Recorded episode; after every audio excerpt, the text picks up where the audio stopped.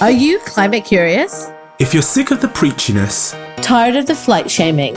don't know what carbon sink means, Not entirely sure what Greta Thunberg does? but actually care about the future of our world, Then this podcast is for you. It's called Climate Curious. this season we're talking about why your gas stove is killing you, why you don't need to care about climate change to care about climate change, why green is the new black, and why we need to forget about David Attenborough's Blue Planet and that pastoral fantasy. What? No, not David Attenborough, that's too far. No, seriously, we need to think about the industrial, the metropolitan, the concrete. We need to reimagine how cities can lead the fight against climate change. We'll be speaking to the world's most relatable and real climate pioneers to grill them on the topics which really matter. We'll be following the tons, as the experts say.